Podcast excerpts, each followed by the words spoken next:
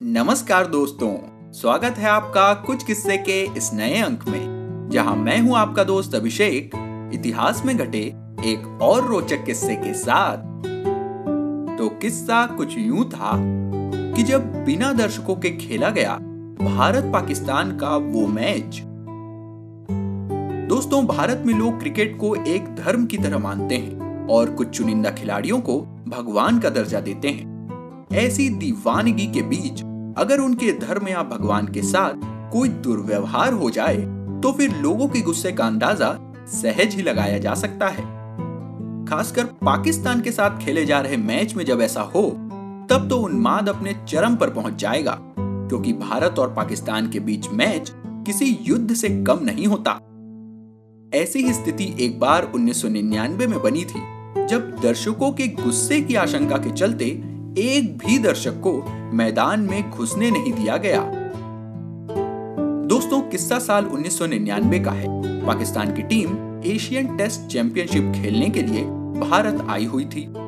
Series का पहला match Kolkata के इडन गार्डन स्टेडियम में 16 फरवरी से खेला जाना था। उस दिन निर्धारित समय पर मैच शुरू हुआ।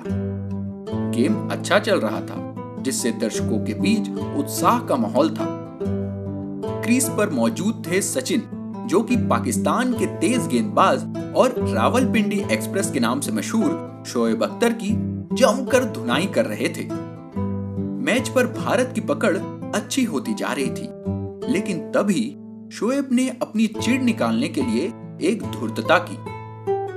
उन्होंने दौड़कर रन ले रहे सचिन को जानबूझकर टक्कर मार दी, जिससे सचिन रन आउट हो गए। दर्शकों को साफ़ साफ़ दिख रहा था कि ये शोएब की ही गलती है। सबको लगा शोएब अपनी करतूत के लिए माफ़ी मांगेंगे। पर ऐसा नहीं हुआ। उल्टे पाकिस्तानी टीम ने रन आउट के लिए जोरदार अपील की और अंपायर ने सचिन को आउट करार दे दिया। सचिन भौचक रह गए। फिर थोड़ा संभले और पवेलियन की तरफ़ लौटने लगे। सचिन ने तो अपने आप को संभाल लिया, लेकिन दर्शक ऐसा नहीं कर पाए।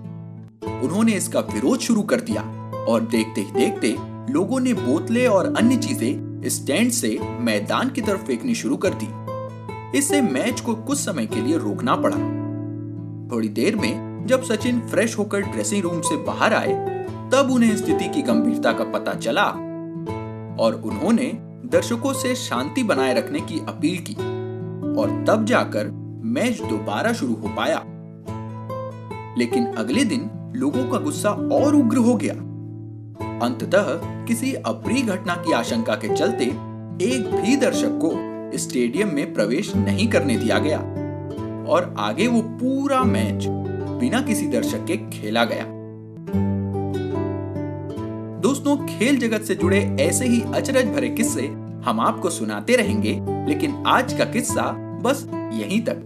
अगर आपको ये और हमारे पिछले किस्से पसंद आ रहे हैं तो इसे अपने यारों दोस्तों के साथ ज़रूर शेयर करें। अपनी प्रतिक्रियाएँ और विचार हमें कमेंट्स के ज़रिए बताएँ। और अगर इसी तरह के और भी रोचक किस्से आप सुनना चाहते हैं तो हमारे चैनल कुछ किस्से को फॉलो या सब्सक्राइब करें और नोटिफिकेशन ज़रूर ऑन कर लें। क्योंकि अगले किस्से में आपको बताएँगे कि कैसे शरणार्थी शिविरों में भेदभाव की आशंका के कारण जल उठा था भारत। तो दोस्तों, आज के लिए बस इतना ही। जल्द मिलेंगे इतिहास में घटे एक और दिलचस्प किस्से के साथ। तब तक के लिए अपने दोस्त अभिषेक को दीजिए इजाज़त। नमस्कार, जय हिंद।